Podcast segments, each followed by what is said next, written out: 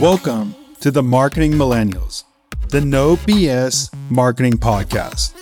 I'm Daniel Murray, and join me for unfiltered conversations with the brains behind marketing's coolest companies. The one request I tell our guests stories or it didn't happen. Get ready to turn the f up.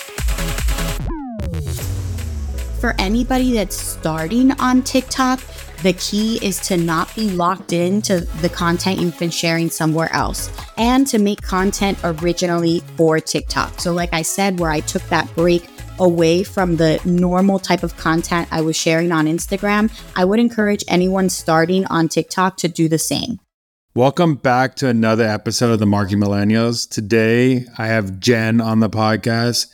She is a travel influencer, which is kind of lucky. I wish I was a travel influencer, but she's going to teach us some cool things about building a personal brand on TikTok. But I'll let Jen introduce herself and let tell everybody how she got into marketing. Thank you so much for having me on the podcast, Daniel. Uh, as you said, my name is Jen. Um, my blog is Jen on a Jet Plane.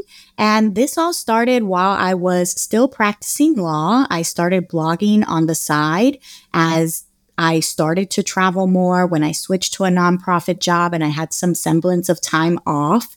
Uh, and so I took advantage. And actually, in 2018, I made the switch after a 12 trips in 12 months challenge and writing my first book on Amazon. I decided that I wanted to try this full time and that if there was a time to do so, it was when I was 30, no children, no pets, you know, and had really the flexibility to make that decision. So, in 2018, I quit my job practicing law, became a full time travel blogger, content creator, author, and have been doing this now for more than five years.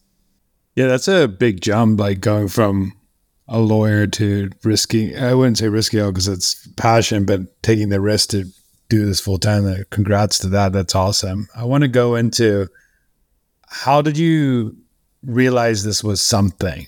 Like not a passion anymore? How did you realize this is something I, I could build a personal brand around? Initially, my first money that I made around traveling was freelance travel writing. And so that was still doing work for somebody else, right? It still wasn't necessarily my name attached to it. It was my name attached to a major media outlet. But I saw that there was money being paid for these marketing campaigns to these media outlets and by extension to the writers, to the creators. And so I thought, what are the ways that I could become somebody that brands want to work with directly? How can I directly connect with brands? And how can I build my platform to something that offers ROI for brands, a return of their investment to be able to feel like they can invest in me in the same way that they invest in these publishing companies. And so my blog was the first way that I started trying to get traffic and working on my SEO knowledge and building my traffic on my website before I really started going into social media. And even then at the time, it was Instagram, right? And these really aesthetic photos. And so I would go hiking four miles and then I'd have to change into a dress just to take pictures. And it felt so onerous on me and not necessarily authentic to myself or my brand or what I really wanted, which was sharing valuable information, sharing the travel stories. That's why I did so well as a writer initially. And so when TikTok came around, I was in the middle of the pandemic, or the pandemic had just started, and my blog income streams had completely evaporated because nobody was searching for travel anymore. Nobody was traveling. And so I had this freedom to step away from that aesthetic, to step away from those boundaries that I felt I had to play within to be popular on Instagram and try something completely new on TikTok where I was just sharing value, where I was sharing what I knew.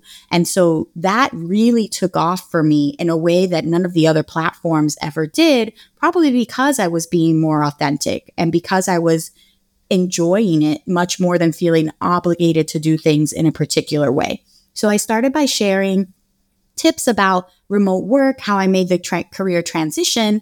And now, over the last uh, two years or so, I would say solidly, have been posting a lot of travel content, but in a way that doesn't feel like it has to look a certain way, right? Like I can just use clips from my travels, use a voiceover, and I don't even need to be on camera if I don't feel the need to be so, let alone, you know, have a full face of makeup and this really fancy dress and all of those things that I used to have before. So TikTok became a way for me to express myself freely and to share the knowledge in a way that people actually wanted to consume it beyond just like a six second, really pretty clip on Instagram that's the beauty of TikTok, where Instagram has always been let's take the best side of me, let's show the coolest things that I'm doing, but it's not really the whole journey behind it, which is awesome. How did you decide what niche of travel you wanted to pick? Because obviously, there's a lot out there. There's budget travel to luxury travel to backpacking to like eh, there's so many different types. How did you decide to carve your niche and build a brand in that that niche? And what's funny is that sometimes the niches have evolved or changed. And I think you need to give yourself the freedom as a content creator to allow that to happen. So when I first started, because I was working at a nonprofit, I shared a lot of information about finding affordable flights because people were like, how are you possibly finding flights to Bali and New Zealand when you have a public service salary.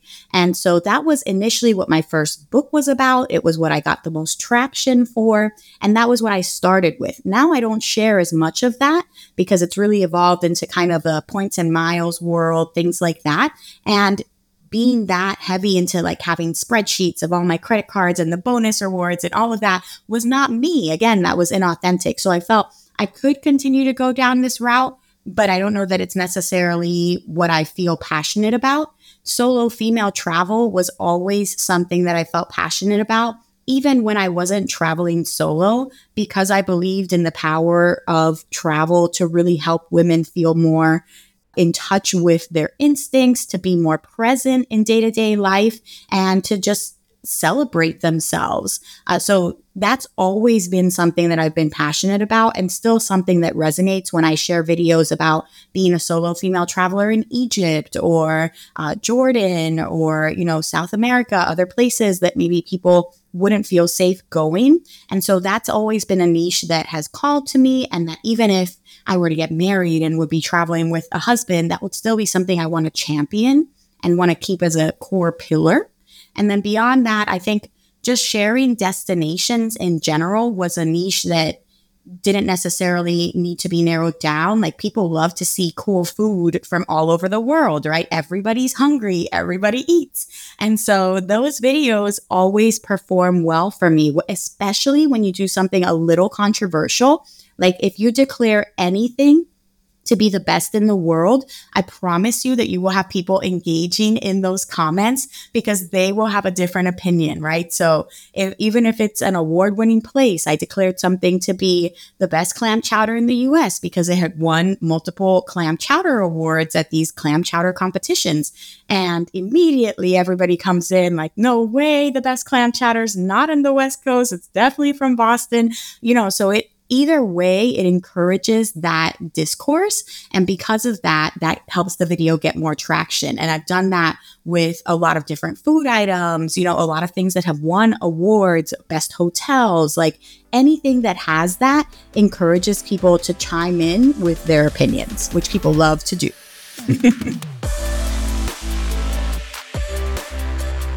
yeah, people love to one give their opinions and two people have strong opinions on the places that they grew up going or they know or they've been to and it's it's funny because travel is very objective and opinionated. I think one person's favorite country is not someone else's favorite country because people some people like backpacking some people like history some people like luxury stuff some people like food um, so there's travel is such a crazy world. So that like any opinion you make about anything, the backpacker community or this community or that community will come and say something around it. I think that's really cool that you found that. When did you start?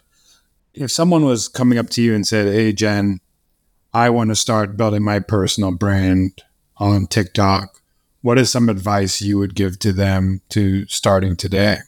Sure. So I think for anybody that's starting on TikTok, the key is to not be locked into the content you've been sharing somewhere else and to make content originally for TikTok. So, like I said, where I took that break away from the normal type of content I was sharing on Instagram, I would encourage anyone starting on TikTok to do the same. So, first, I would identify two to three creators that you like, that you resonate with, that you think are sharing similar messages. So you can see what types of videos they're sharing and how you can put a spin on that, how you can do something in your own way. Then from there, I recommend throwing spaghetti at the wall and seeing what sticks. Uh, at some point in time for your first like 20 or so TikTok videos, chances are something will go viral within that bunch of videos because TikTok wants to encourage you to be on their platform. So most people, when they start off, they get that, you know, adrenaline dopamine hit when they see that a video is doing really well. And that makes them want to come back and post more. So I would suggest doing all kinds of different videos at first and then seeing which of those videos get the most shares and saves because that's indicative that the video is good, even if it doesn't have a lot of views right away because TikTok is also a long form game. Sometimes I post a video about a very specific destination and it will maybe get 10,000 views initially. And then a year later, it's up to 100,000, 200,000 views because it is for a very specific destination. So it comes up when people are searching for things to do in that area and it continues to be top of mind on the TikTok hashtags and search results. So look to see was this saved? You know, if one person saved it, not so great maybe but you, you saw 100 people save this that means you're on to something. 100 people found that useful. They want to sh- like reference that for later. And so i would look to see those metrics and i would look to maximize the one viral video or hopefully more viral videos that you get. So when you do have a video do really well i would respond to the top comments with additional videos. And this has the same effect as having like a Twitter thread where now you have people going through multiple tweets and seeing, you know, what's related to that initial post. With a TikTok video, when you respond in the comments, that video is going to keep going viral and it's going to keep driving traffic to your other videos in the comments. So that's an important way to monetize and to continue maximizing that impact and then also having a strong call to action. So you don't want to let a viral video go to waste, right? Because I've had videos where it's gotten, you know, 2 million views, but I didn't have a strong call to action. So I didn't capture a lot of those views as followers. And so a way to do that as a personal brand, usually in the beginning, you want to have your hook of, you know, and immediately step into your hook. You don't even want to take a breath. You just want to be immediately talking because you, the first two to three seconds are most important for stopping the scroll. So tell people what they're going to get from this video, who you're calling out to, you know, have a compelling hook. And then right after the hook, insert who you are and why people should be following you. So here's three mistakes you should not make as a solo traveler. My name is Jen Ruiz. I'm a professional traveler. I'm a, you know, solo female traveler that's been to X countries, whatever you want your bio, short little video bio to be. Make sure you're following for more or have that call to action again at the end of the video. But if you don't insert who you are and why people should be following you, the way that the platform works, people are just going to like your content and move on. And you want to capture those as actual followers. So make sure you have something. And most creators do, right? They'll say, you know, I'm your money BFF. That's one really common call out for the financial content creators or things like that. So who are you? Why should they be following you? Then get to the meat of the content. And all of this, I recommend keeping it under 60 seconds. Even though TikTok allows you to have videos up to, you know, 10, 20 minutes now, they're encouraging long form videos through series and different monetization options. I encourage you to keep it short. I actually find the sweet spot, at least for an informational video, to be around 30 to 45 seconds before you start to lose traffic. And you want to make sure that your metrics are enabled from the very beginning. So you want to have a creator account that allows you to see the analytics and it'll tell you exactly where people stopped watching. It'll tell you how many people, you know, how many watch hours you have, all of that information that you can analyze to see, okay, from throwing spaghetti at the wall in these first 20 videos, these were my top five videos. These are the pillars that I should be focusing on. And this is the type of content that I should expand on more, answer the questions people have asked me about, and make this more of, of what I'm sharing on here. I think that was like a masterclass right there on how to build a personal brand. take one thing I want to also dive deep on that you said that's super interesting, and I noticed this myself is having videos that will come up in the search because, for example, I went to Vancouver probably like a month and a half ago, and I was trying to find the best like places to go to dinner. So I searched best places to go to dinner in Vancouver, and they were and there were not actually as many videos as you think were under that hashtag. So there's so much space for you to do that and use SEO to get yourself in front of people because there were a bunch of videos, but some of them were really badly put together. Some of them I didn't understand. Some of them were more budgeting dinners versus dinners that I wanted to go to. So there's so many space. Like some people want to see budget dinners, some people want to see Michelin stars, some people want to see quick eat. Some people there's so many different places you can work with. And even when you go to a country that's like good con, like you can go from here are five quick eats, here are some mission, five Michelin star restaurants you should hit. Here are you have so many. You can create like ten different videos of ten different things that people would potentially search for, which is was cool to see. But I like that you mentioned that and you saw views later down the line because people are searching for it. And to expand on that just a little bit more of how you know that your video is being picked up that way, because I think this is a missed opportunity for a lot of people. When you're looking at your own videos at the very top on the search kind of button that they have in the top 10% of the screen, if your video has been recognized by TikTok as being about a particular topic, it'll say that. So it'll say what TikTok thinks your video is about. So in this case, with your example, it would say, you know, food in Vancouver, Vancouver restaurants, if you've done a good enough job of describing that. So to make sure that that gets picked up, that's why I use in app formatting and text. I don't use off app texts because TikTok picks up the text that you use in their platform. And that's part of what helps rank it for SEO purposes. Also, long form captions. So you don't just want to put like, mm, yum, right? Like you want to say, these are some of the best restaurants in Vancouver. Don't visit Vancouver and miss these places where you'll find delicious food from X to X, you know?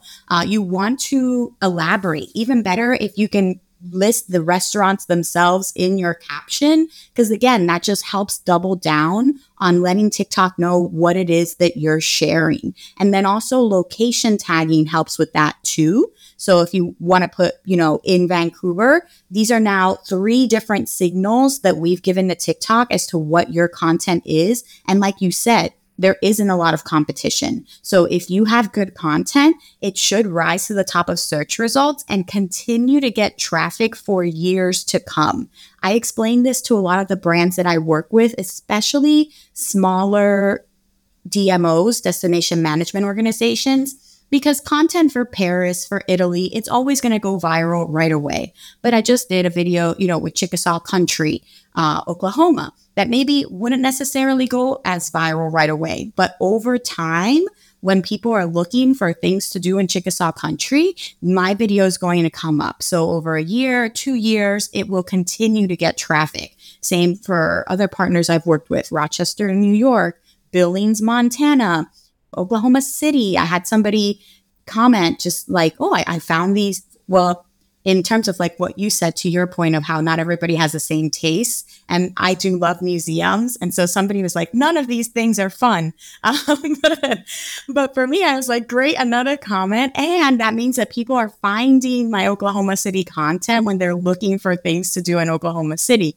And so I tell brands this all the time, you know, maybe this is more what I call slow burn content. It maybe won't be as viral right off the bat as going to Naples, Italy, but it will be steadily growing and getting views over time. That happened to me with a Jacksonville video that just passed 200,000 views, you know, things like that, because people will find it. And so if you use the right markers and you let TikTok know what you're sharing, TikTok will reward you.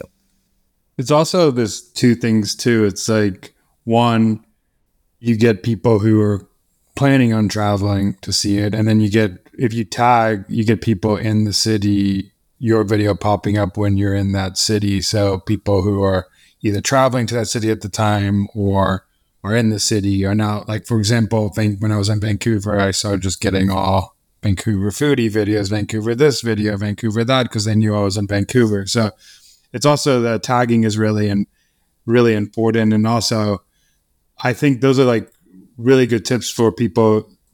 Before I think TikTok was seen as, hey, let's post a video and see how many views I can get today. Now it's like turned into a search platform. Now, I, even me, for things that I want to see, like hotels or food or stuff like that, I'll go to Yelp, I'll go to TikTok, I'll go to like TikTok was one of the the search platforms I went to to see, oh, a top traveler is going there and they fit my vibe. And also, what it's good too is if you have good content in your feed, what I do is like look at their feed and be like, do these vibes fit my vibes if I'm going to change? So I'll look at like five or six other videos when I'm looking at that just to make sure that fits my vibe in that time period. So I think it's really good, really good points you're making on the search, the location tagging, using in-app features to make sure that they pick up on on your content. How are how are ways that you are trying? Because now people are probably going to ask is, okay, you're doing all this stuff, but how do I make money off of doing this stuff as a personal brand? When did you start seeing that, and how are you starting to build partnerships from doing this? there are people who have a ton of followers and don't monetize. And so I really think that it comes down to being smarter about how you're going to be making money than necessarily the numbers that you have, right? Particularly if you have a niche audience. I have friends that blog about wheelchair travel, and that's not something that's seen very often. And so they can monetize even if they don't have hundreds of thousands of followers because these brands want to reach that particular audience. And so one of the things that I do is I do brand partnerships and I meet brands through different conferences. I like to go in person because I think in general, my key to success has always been not being another email in this bulk submission inbox, not being another application to a hundred plus applications that you've gotten for one underpaid campaign on an influencer platform, right? That's never really the lucrative way to go. You do better when you have a one on one connection with somebody, when you can explain your value proposition, and when you can build that relationship. As much as we want to keep everybody at arm's length, you know, only talk via text. I still think there's something to be said for face to face relationships and networking at conferences. So for me, that was how I got my first partnership. It was with Margaritaville Resorts. And at the time, I had, you know, less than 10,000 followers across all my platforms. I was new to blogging, and this major brand was hosting me. And that was because I sat down at a table during speed networking at a travel conference, and I told that person my story. She resonated with it, and she wanted to have me out to promote the hotel and promote the brand. And that was how I started. My first paid, so that was my first hosted trip. My first paid trip was with Grand Rapids, Michigan back in 2019 which at the time I was getting paid a per diem stipend. So I was getting like a hundred a day. And I remember thinking like, woo, big money.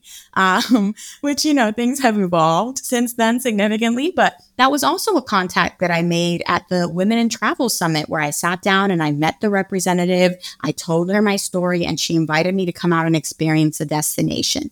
So now my rates are in the five figures and I do work with different travel brands, but still nurturing those relationships, through one on one conferences. I still attend at least four conferences a year. And I market myself as somebody that you can use to reach the solo female travel audience, to reach an audience of this age, to reach a US based audience, right? Because most of my readers and my followers are from the US, and that usually has bigger marketing dollars attached to it than followers from elsewhere, both for the blog and also just in terms of revenue available. And so it's constant, constant promotion, constant meeting new people, feeding leads into, you know, my funnel of following up with brands and following up with past brands. So brands I've worked with already, you don't want to let that go either. You want to say, Hey, I did a really great campaign for you. Here's a whole kit that I've put together with all my metrics and everything that came out of it. Would you like to work together again? Right. Cause I think a lot of people, it can be exhausting to constantly find new contacts and new things uh, instead of maximizing the existing contents and partnerships you already have. So brand partnerships are one way. I also monetize directly through the blog and traffic I generate through the blog. I'm with a publisher network called Mediavine that after you get 50,000 views a month on your website, you can apply to be part of. And they pay me monthly on an RPM basis that varies, but it'll be anywhere from like usually averages around 50 to $60 per thousand people that I have to my website in a day.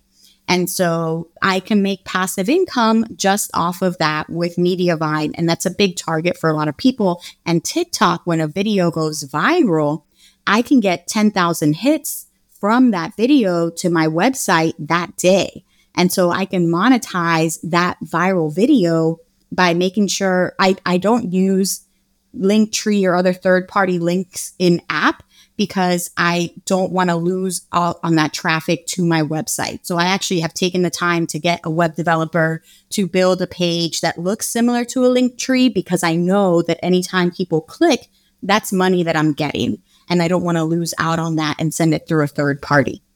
In addition, I have digital products and courses. So if I, you know, I have a travel writer training program where I've shared about being a freelance travel writer, and that's something that I'll market that to my social channels, and then they'll come in and purchase those programs. I have my books, which are very low entry, most of them ebooks under $10, uh, print books between like 10 to 15. But still, for somebody who's hesitant about investing in a course, they can start with a book that's a small investment and gets them, you know, bigger results. And that's usually when people email me or DM me. I recommend them that. I say, first, I have these free resources. I have playlists devoted to this. And playlist is another way to make sure that people who see one video and they want to see, you know, five or six related videos can easily go and click on your playlist. So I have a Puerto Rico playlist because I have a lot of Puerto Rico content. I used to live there. And so I will say at the end of my videos, check out my Puerto Rico playlist for more. And it's already tagged there. It's already in the video. And hopefully that allows people the ease of seeing related content without having to search through my whole profile, which can be daunting and, and things can get lost in there, especially when you get hundreds of videos. And so playlists are a great way to direct people where you want them to go to see related content.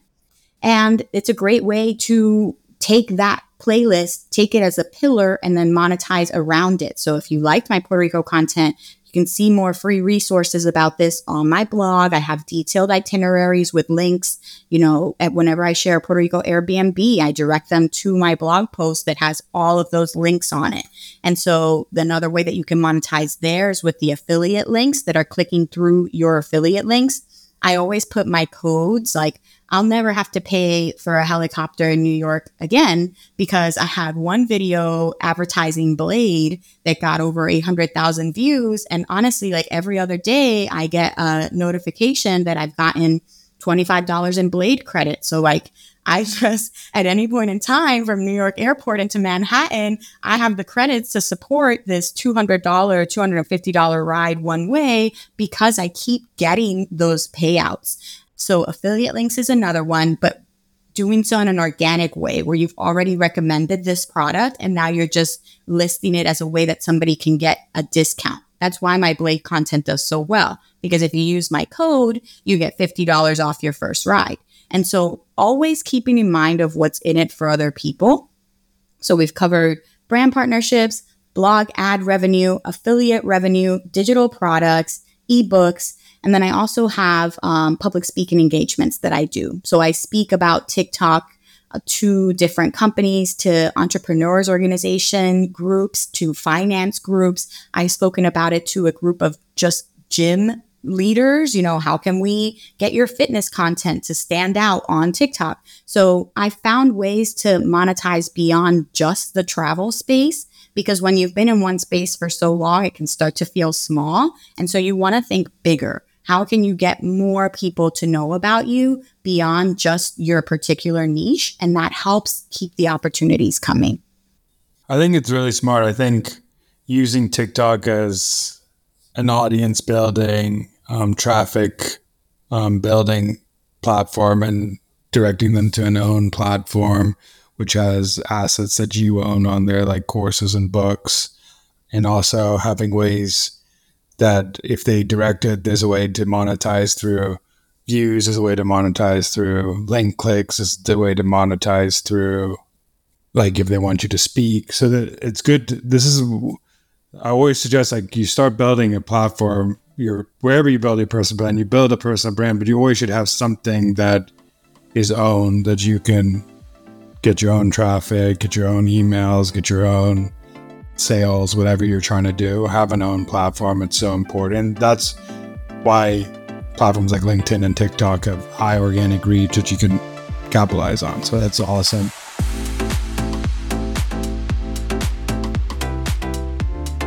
What is a marketing hill you would die on? I think just based off of your most recent post that no social media platform is ever guaranteed. So I've actually had my TikTok banned right before I gave a public speaking engagement about it, which was super embarrassing. Uh, a couple months ago, I had my Facebook hacked while I was using social media on a cruise during on the public cruise Wi-Fi, and so I can't ever depend just on these social media channels. It makes me really nervous when I see other influencers that are like, I've crossed 100,000 followers. I'm going to quit and do this full time. I'm going all in as an Instagram influencer or I'm going all in as a TikTok influencer. It makes me cringe because I get so fearful. Instagrams get hacked all the time. And I've been lucky enough to be able to get my accounts back. But because of that, that's never my end game. My end game is always to get people ideally on the email list. And I think that that's where you have people that have given you an open invitation into their digital home at any point in time. Like they're like, yes, we like you enough. Please come and just walk right in. You know, you have an open invitation to contact me at any time. And those are your die-hard followers. These are people that have said, we want to hear more from you. So I always direct people to my email.